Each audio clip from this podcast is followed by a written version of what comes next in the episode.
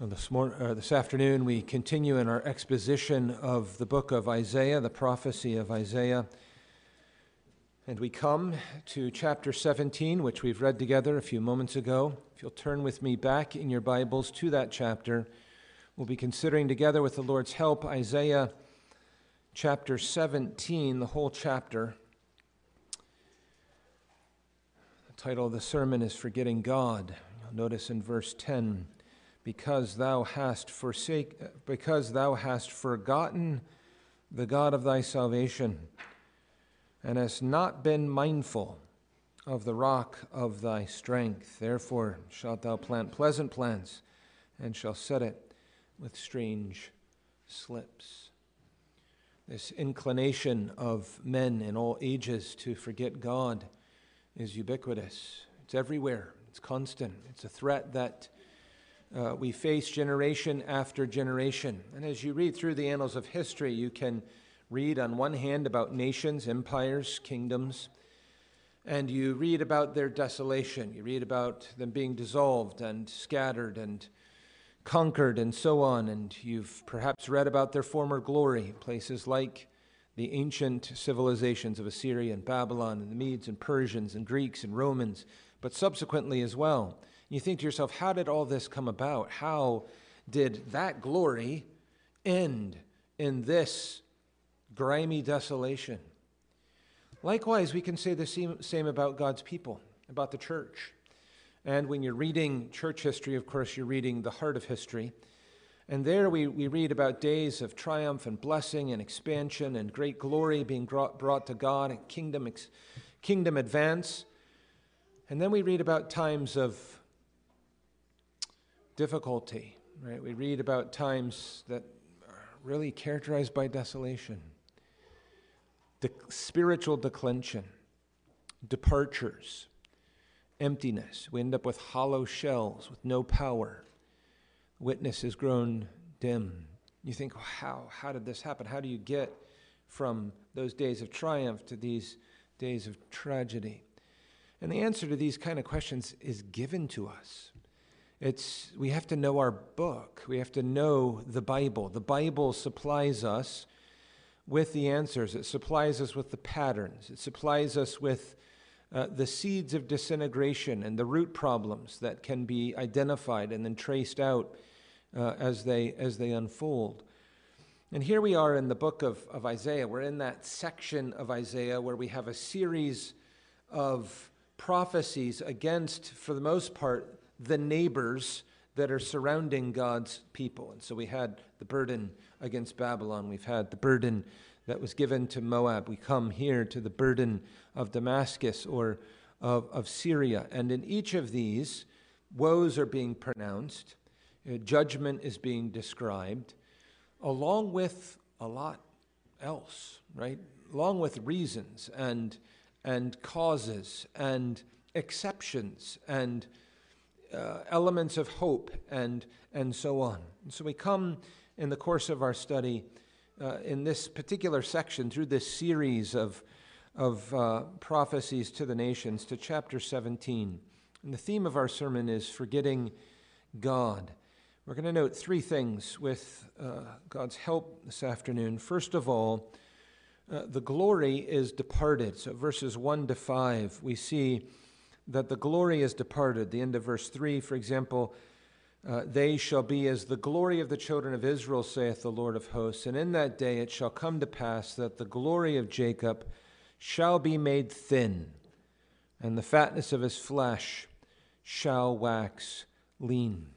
But it opens with the words, the burden of Damascus. A reminder, uh, especially to the children Damascus is the capital city of Syria. Right? So Syria is the nation that is north, immediately north of Israel, somewhat a little bit to the northeast, and then going across to the, the north. So it's the capital of uh, that, that land. Now, we still have a, a, nation called Syria today, don't we? And there's still a, a city called Damascus uh, in the nation of, of Syria, very ancient city going all the way back to Old Testament uh, times. But what do we, descri- what do we see the Lord describing? Where this, this bastion of strength and, and uh, triumph and victory and so on, it's described in verse 1 as a ruinous heap. That the Lord is going to, to drop his hammer of judgment upon Syria, and what is, you know, like a glorious palace with all of its you know, bulwarks, like a castle, and all of the intricacies and art and all that would come with that, it's shattered to smithereens. It's beaten down to the dust. It's a heap of rocks. In verse 2, it's described in language of loneliness, being abandoned, of being left desolate. And all of this is reinforcing both to Damascus as well as to God's people who are receiving uh, the word of God from the lips of uh, Isaiah, inspired under the Holy Spirit, that without God, we are also without hope in this world, to use the language of the New Testament, to be without God and without hope in this world. There is no hope. There is no prospects, no future, no confident expectation of anything good if detached from God. To turn from God, to rebel against God, to be at war with God, is to put oneself in a trajectory that leads to doom, that leads to a ruinous heap. But you'll notice here that right on the heels of that in verse 2, we read, The fortress also shall cease from Ephraim.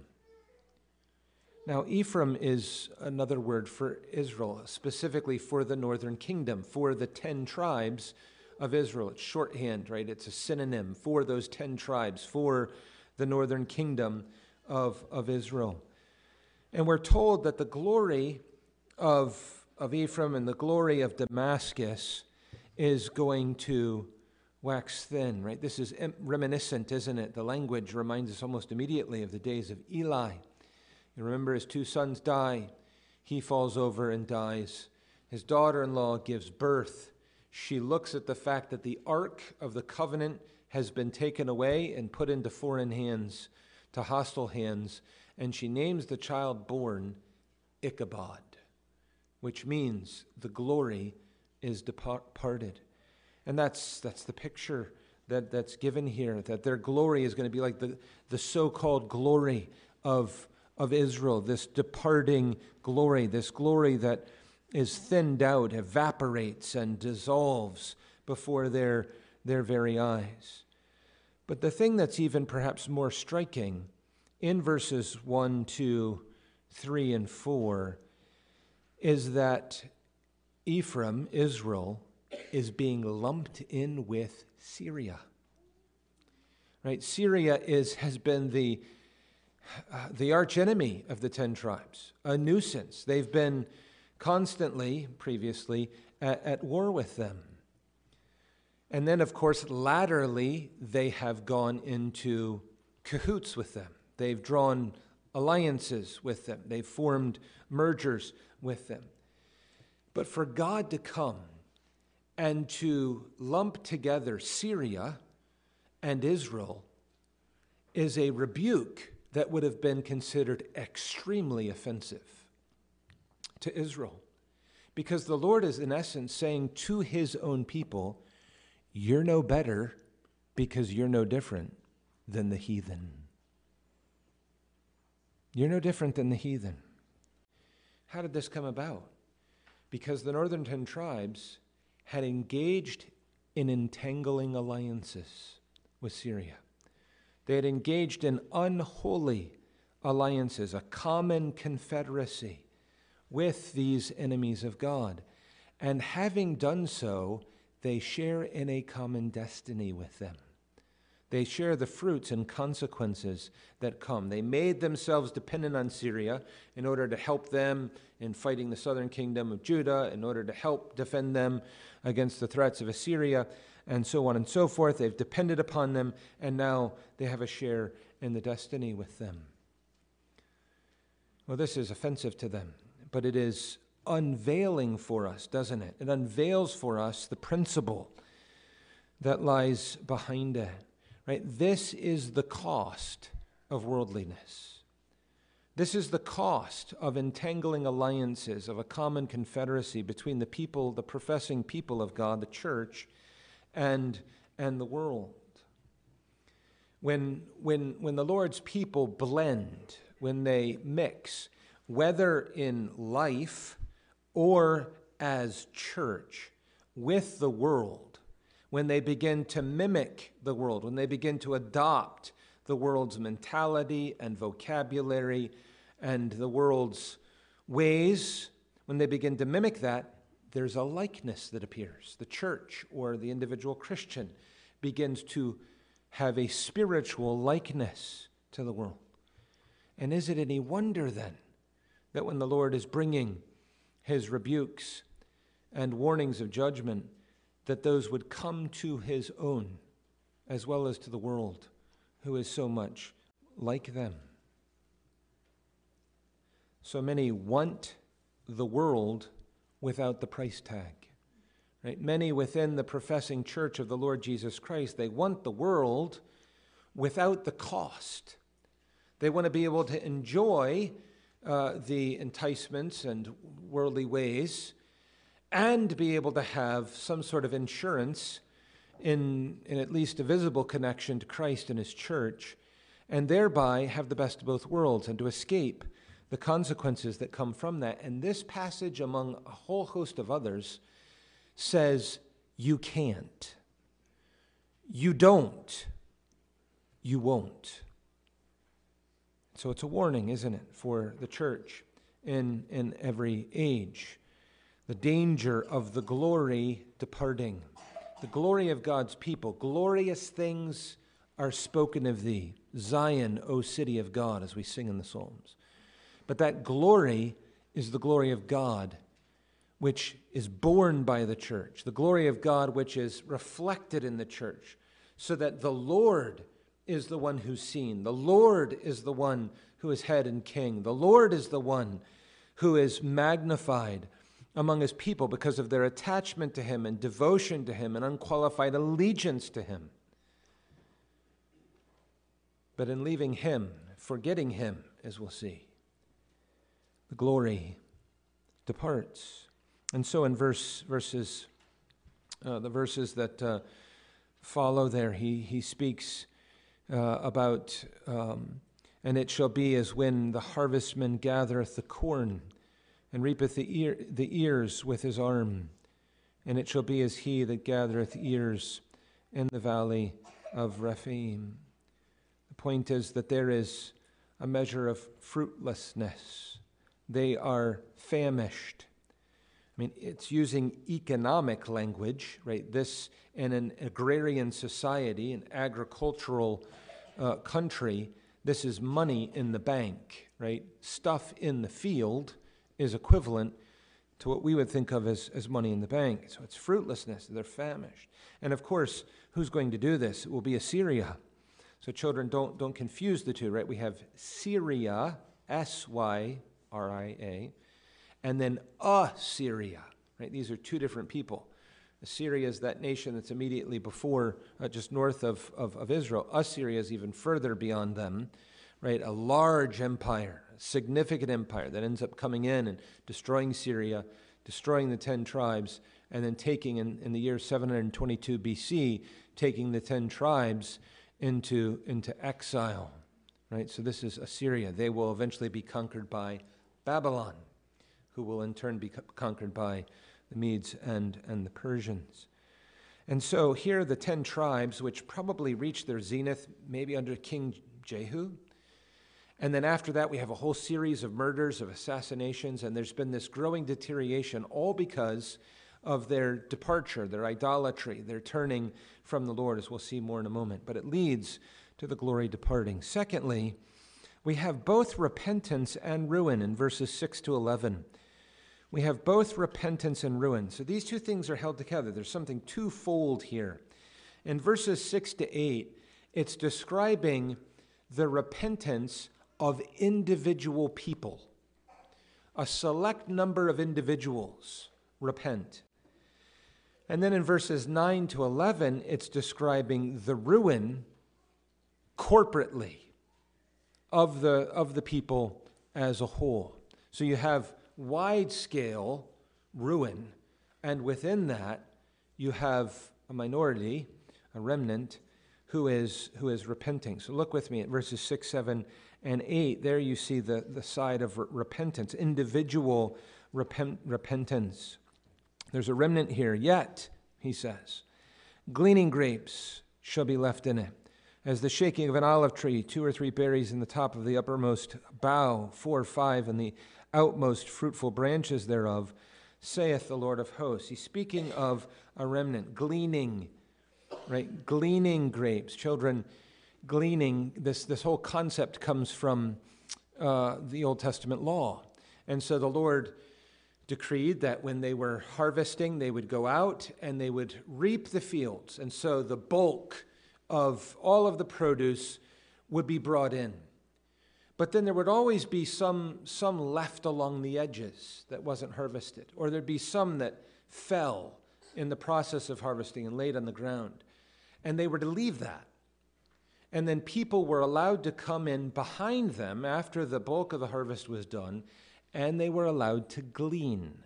So they were allowed to go into the field and pick up the little bits and pieces on the edges and, and the stuff that was dropped and so on and take that home for, for themselves. In fact, we had gleaning laws in America. Indeed, when I was a child, believe it or not, growing up, we lived in, a, in the country, and those laws were still in effect. And I would go out with my, with my parents, you know, and they would have come through with machines in our day, of course and reaped the, you know, I remember green beans, for example, reaped the fields, but then, of course, they can't get the machine all the way up against the edge. And so we go out and just gather some of that together. The farmers were happy for us to do it. It was, you know, part of the, part of what was permissible. So that's the image that's being, that's being given to us. And even the image here of the olive tree, right? They would pick all of the olives on the, the lower part of the tree and they would gather all of that together. They're going to make olive oil and so on and so forth. But then, in order to get the ones at the top, they would shake it, which is what's being described here. They would sh- try to shake the rest of the olives out of the top in order to gain, in order to, to get them. But then, there, of course, there'd always be some left at the top or some left in the outermost branches. That's what's being described. So, this is imagery that the Lord is using, very familiar uh, to them, in order to describe a remnant. So, here are a group of people, a select group who, in the midst of all this spiritual chaos, in the midst of compromise, in the midst of capitulation, in the midst of worldliness, in the midst of entangling alliances, chose to stay out, who indeed heard the word and repented, who in fact received by faith what God was warning them against and turned from their sins and turned unto the Lord. And indeed, you can read about them. Remember how we've so often said you need to hold, as you're reading through the prophets, make sure you're keeping an eye on the historic books. And when you're reading through the historic narratives, make sure you're keeping an eye on what God was saying through the prophets at that time. We read about this remnant in Second Chronicles chapter 30 and verse 11. Nevertheless, diverse of Asher and Manasseh and of Zebulun humbled themselves and came to Jerusalem. And so they humbled themselves, they repented, they, they came under the Lord's hand, and they forsook everything in order to go to the place of God's promised presence, which wasn't in the ten tribes, nor in Syria, but in Jerusalem. You think about it, right? They have they have land, they have territory, they have inheritance, they have all sorts of stuff. They have deep, deep roots that have been there now at this point in 2 Chronicles 30 for a long time. The allotments that were given to their tribes, Asher, Manasseh, and so on, and heritage and everything else that belonged with it. They walked away from all of that and relocated themselves to the place of God's promised presence. They were in the language of, I think, Prof, the prophet Amos, snatched like brands from the fire. Language used also in the New Testament. So here are a faithful few. In the days of spiritual declension and debauchery and rebellion and disobedience, Like in the days of Elijah, there were 7,000 who did not bow their knee to Baal. So here, you think in the New Testament, there's that small band, 120 in the upper room after the ascension of our Lord. Right here you have a remnant. And what's characteristic about them? Verse 7 At that day shall a man look to his Maker, and his eyes shall have respect to the Holy One of Israel, and he shall not look to the altars the works of his hands. What is this? There, there's a contrast here, right? That in verse 8, when it's speaking about looking to the altars, the works of his hands, it's speaking about false worship. It's speaking about idolatry. It's speaking about all of these, these sorts of perversions that have, have come in. And they're saying, no, we repent of all of that. We're turning our backs on all, all of that. We're forsaking it. We were not going to even look at it. We won't touch it. We're not coming near it. Instead, our eyes are glued on the Lord, on Jehovah, on the one who's given us breath and life, the maker of all of us, the creator, the uncreated creator. And so their eyes are turning to the Lord. This is looking with faith and looking with dependence and looking with repentance and looking with submission to Him. Right? They're going to follow the Lord. The feet follow the eyes. Their eyes being on the Lord mean that they're moving in the direction of the Lord and means that they're moving away from this worldly and, and false and idolatrous worship that others are caught up in. Right? We see this over and over and over and over and over again. Worship is at the dead center of everything. Why, why, why is worship so prominent? Why is every downgrade have at its core worship in, in the reading of the Bible? Why does every biblical reformation have worship at its core? Why has that been the case historically throughout the annals of, of history? And it is because worship is the, is, is the primary right focus. It is the pivotal force in framing the piety of God's people. The devil doesn't need to get the church to worship at the beginning, doesn't need to get the world to worship flagrantly false gods or to forsake the true religion or to en- engage in, in gross and perverse forms of idolatry. All he, all he needs to do is, at the beginning, is to change their worship. Why is that important? Well, we sing about it in Psalm 115. You become like what you worship right? You have the idols we sing in Psalm 115. They have eyes and they see not, ears, they hear not, mouths, they speak not, hands they feel not, so on. They who make them are like unto them, the text says. We become like what we worship. And so the Lord places this at the core. And He says we have to defend biblical worship. We cannot corrupt biblical worship. We must turn from false worship because it results in and changing everything else, changing everything about biblical godliness, changing everything about ultimately distortions of the gospel, our view of who God is. We begin creating another God that's not the one who has revealed himself in the pages of Scripture, and so on and so forth. So here are a group of people, and they are a remnant who are repenting and turning from these things unto the Lord. And yet, verses 9 to 11, there is nevertheless ruin for the corporate body. And so the repentance of this remnant does not alleviate the corporate ruin. That's reality. And that's reality all the way across the scale. I mean, you have one of the greatest reformations in the Old Testament was under Josiah, and after that, they still went into exile. These, of course, have gone into the southern kingdom, as we saw in Second Chronicles. They're not going to Assyria. But nevertheless, the Lord's people are taken you know, through difficult times. The question is why? Why is it that there is ruin? And we're told in verse 8, uh, we're told, as we saw, that the first problem is idolatry. There are others who are looking at the altars and the works of their hands and have respect for the things that they've made, the groves, the images, and so on and so forth. And so the first reason is idolatry. This is sin number one in the Old Testament, the most frequently rebuked sin in all of the Old Testament, bar none, is idolatry. So that's the first cause. The second cause, we're told in verse 10, is because thou hast, forsake, uh, thou hast forgotten the Lord, uh, excuse me, the God of thy salvation, and hast not been mindful of the rock of thy strength.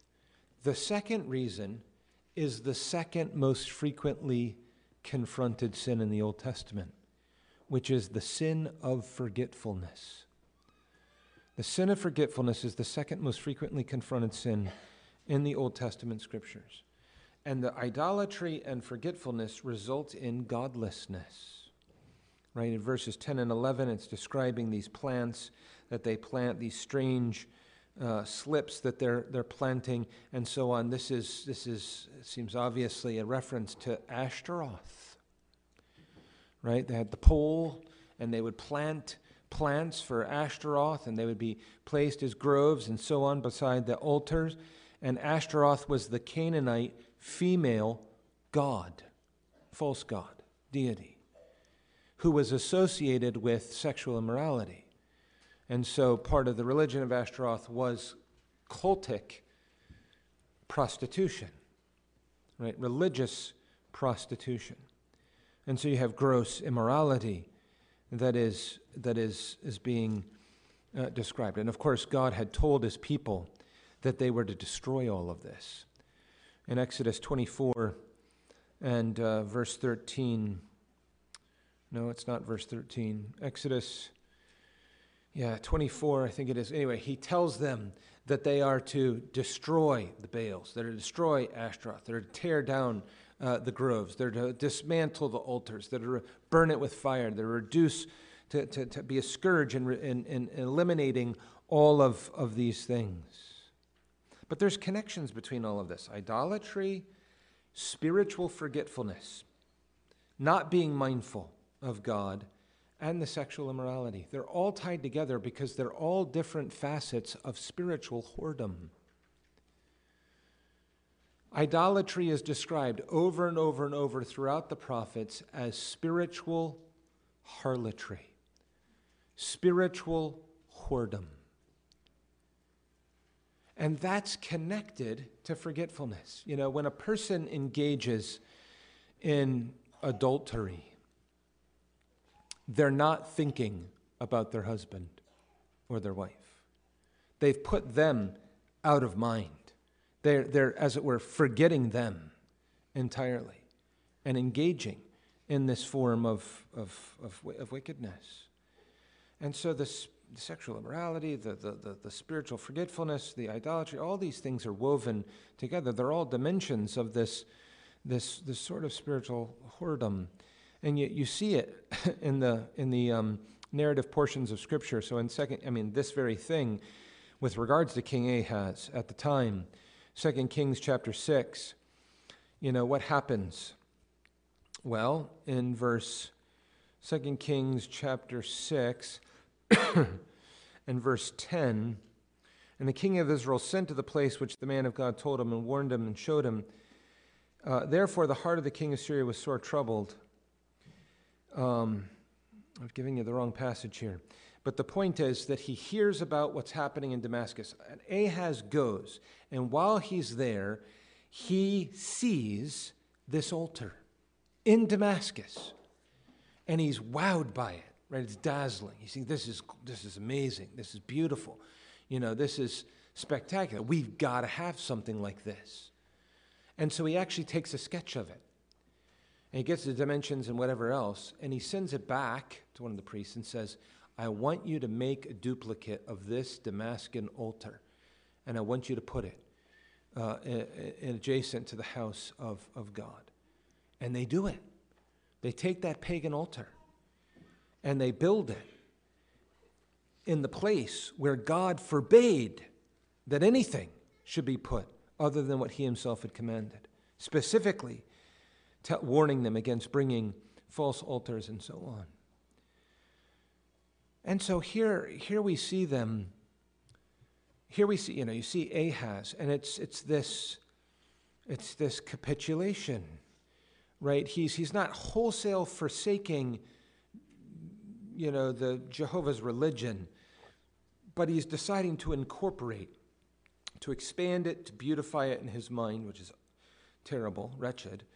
But he's he's going to incorporate some of those things into the, into the worship of God. He'll use anything to enhance what he deems helpful, right? So it's mimicry. It's mimicry. It's following the world, and, and the worship uh, uh, of God is aping what is found in the world.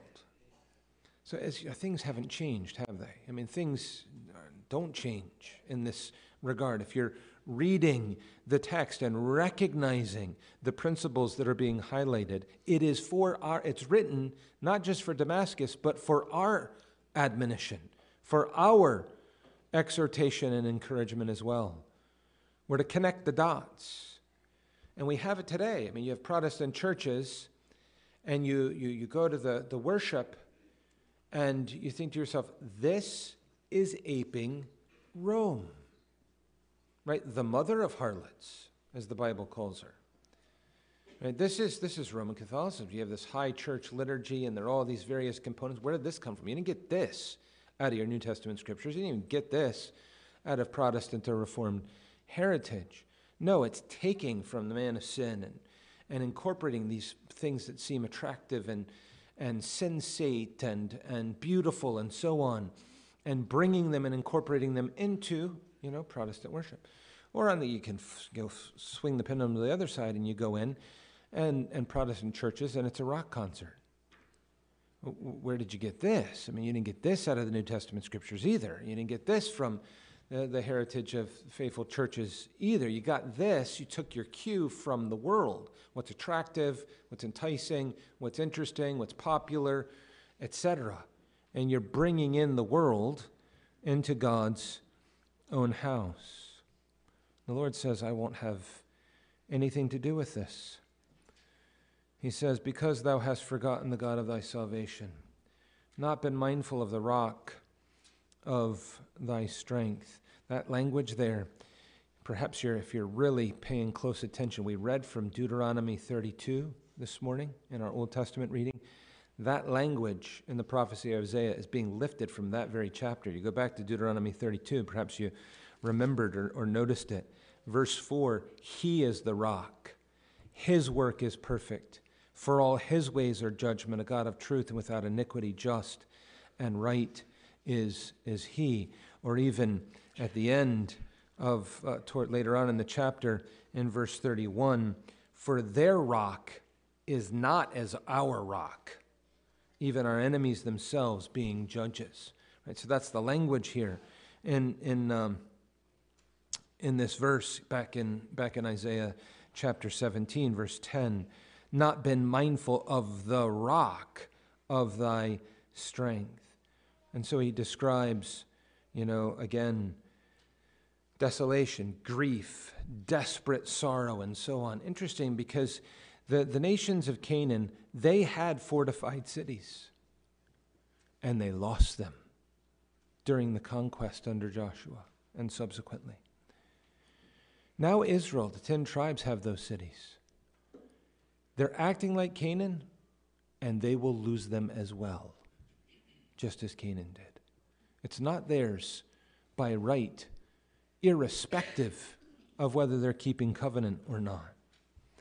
And so the Lord describes both repentance and ruin. Thirdly, we have the defeat of the victors in verses 12, uh, 13, and 14. In verse 14, and behold, at evening tide trouble, and before the morning he is not.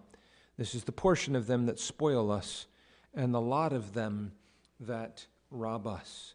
So it's describing the defeat of the victors. He's, he's making references here, allusions to the fact that the Lord's going to bring destruction on Syria and on Ephraim. That's going to come through Assyria. But Assyria doesn't get a free pass. God is going to use Assyria to chasten his people and to destroy his Syria, who's an enemy. He's going to use them for his purposes as he's sovereignly orchestrating everything, but they're not off scotch free either because of their rebellion and idolatry and wickedness and uh, things that they're, they're perpetrating and so on. So he says in verses 12 and 13, you know, they're like an overwhelming flood. I mean, if you've ever stood, for example, at, you know, gotten on the boat at the base of Niagara Falls or something, right? The volume of water coming over that falls, something like it, right? It's almost deafening. You can't hear anything. You're standing next to your brother, sister, friend, wife, whoever, uncle, and you're like having to shout at them in order for them to hear you. So loud is, is the noise. And the volume of water is overwhelmingly powerful, right? We generate, we literally generate power with this sort of thing. But it's destructive power as well.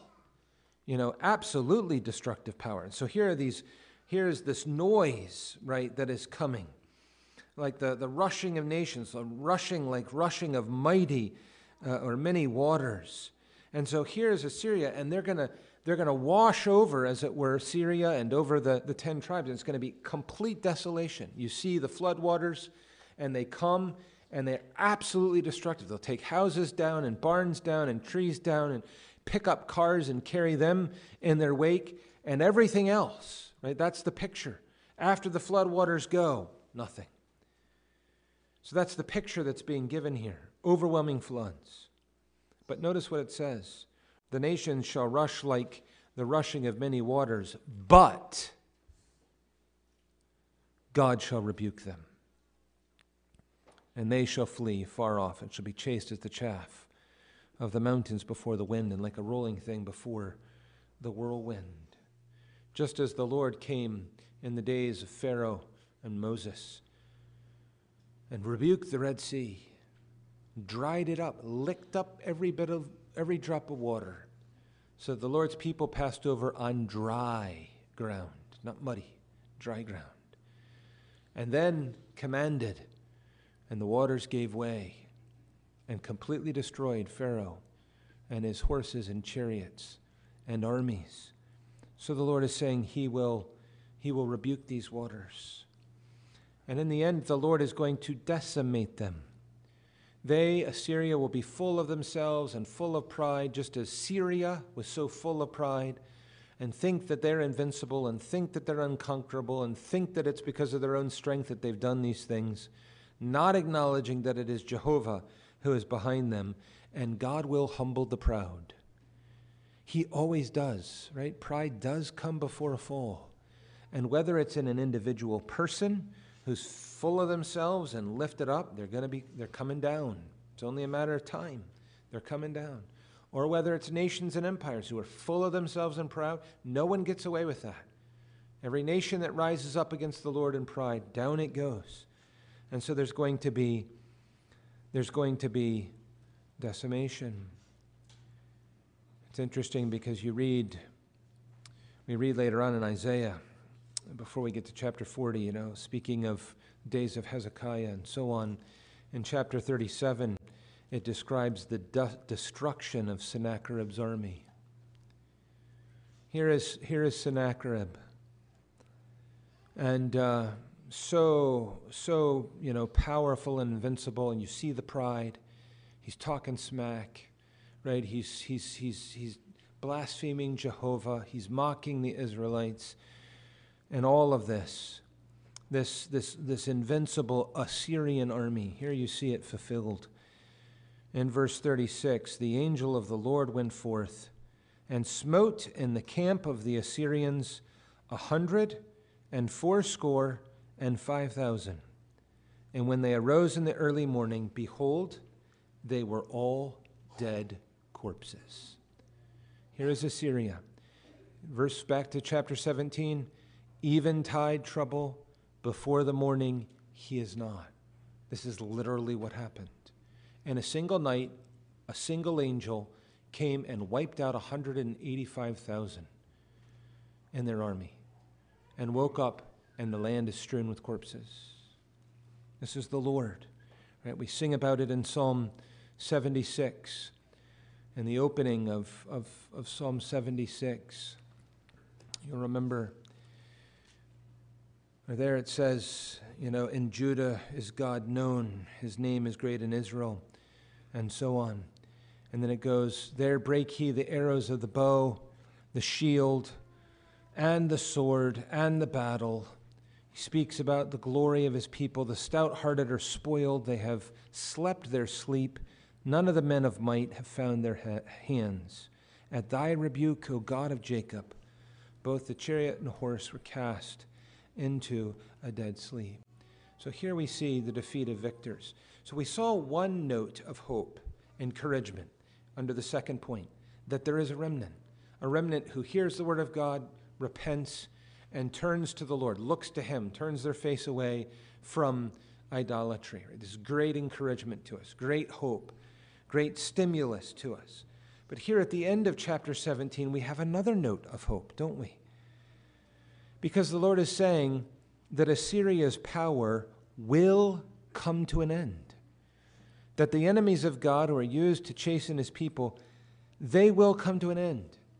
What they have is, in essence, in the words of language of verse 14, they get a night.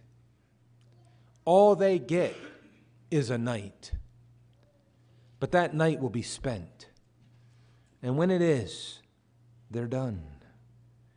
And so the church takes encouragement from this that the enemies of God's people and all the threatenings and all of the fears and anxieties and all that, that is associated with that, the Lord says, He will rebuke, He will bring to its, to its end.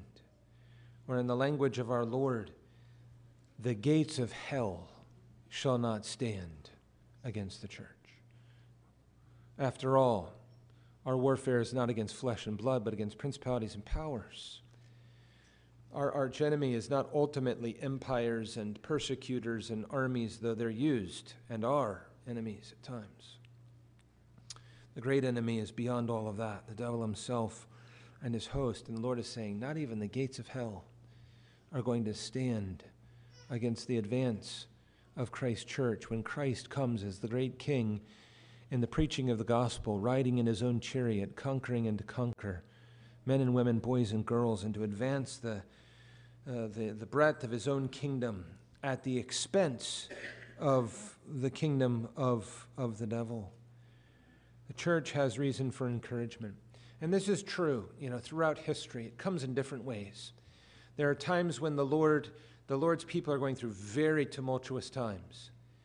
And he brings it to an end through a positive change, you know, a revival or a reformation. At other times in history, they're going through a difficult time, and he brings it to an end by the destruction of his enemies. Right? We see both. So, an example of the former would be after the apostolic era, you have these waves of Roman persecution. Right? It reaches its feverish pitch in the Diocletian persecution, the last of those waves. But here are the Lord's people, and they're suffering, and people are being beheaded and burned at the stake and hounded and stripped of all their rights and property, and all sorts of things are, are terrible, right? In these various ways, under Decius as well, full scale, um, international, uh, uh, empire wide uh, persecution. So the church is going through this time of severe persecution. And then we get 313, Edict of Milan. And then you have the under Constantine the legalization of Christianity in the Roman Empire, the archenemy of the Church of Jesus Christ. And the churches are liberated from being under that yoke, and there are inroads, and you end up with the Council of Nicaea in 325 and advance there in the kingdom, defeating uh, heresy and error. And it's not without its problems. That era also is mixed.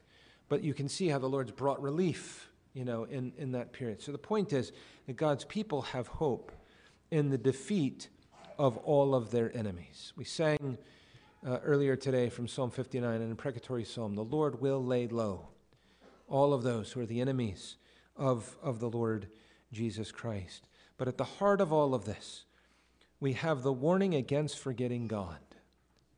It begins with the mind. Before the mouth before the hand starts fabricating idols, before the feet head away from the Lord, it begins with our hearts, our minds. The sin of forgetfulness. Right? We are to We are to be kept in perfect peace by having our mind stayed on thee. Right? Language from elsewhere in Isaiah. We're to set our minds on things above where Christ is, seated at the right hand of, of the majesty in heaven. Right? Our minds are to be renewed. We are to be those who are captivated and focused on the thought of God. That's the chief thing. The glory of God in Christ Jesus, Father, Son, and Holy Spirit, taken up with communion with Him, fellowship with Him, seeking Him, knowing Him, loving Him, following Him, worshiping Him. Right? We do battle in worship. Biblical worship is a battlefield. We engage against the devil by worshiping God biblically. And we are pushing back the gates of hell every time we do so. And we're defending Zion against the encroaches of, of, of the enemy. We worship him, right? We have to think of him. To think, to think of him is to see him. To see him is to love him. To love him is to worship him. So we're to beware of forgetting the Lord, of not being mindful of the rock, the rock of our salvation. And the Lord bless these things to our hearing. Let's stand for prayer. O Lord our God in heaven, we do willingly and wholeheartedly bow down and worship at the footstool. We come, O Lord, and acknowledge that we have one living and true God who is Jehovah, the triune God of Scripture. Thou art the living and true God. And we worship, magnify, adore, bless thy great name. O Lord, give us, we pray, uh, to never be forgetful, to be mindful, to be remembering, to remember the Sabbath day, to the Lord's Supper in remembrance of Thee. In all that we are about, O Lord, make us a people who are captivated with the thought of, of You, our God. Lord, we pray, and give us to follow hard in the ways of Holy Scripture. Deliver us, we pray, from every diversion, every temptation to entangling alliances and capitulation. We, O Lord, are left to ourselves, would be tossed to and fro by every wind of doctrine. We need grace. We need help. We need the Holy Spirit to anchor us. O Lord, give us, we ask that grace, for we ask it in Jesus' name.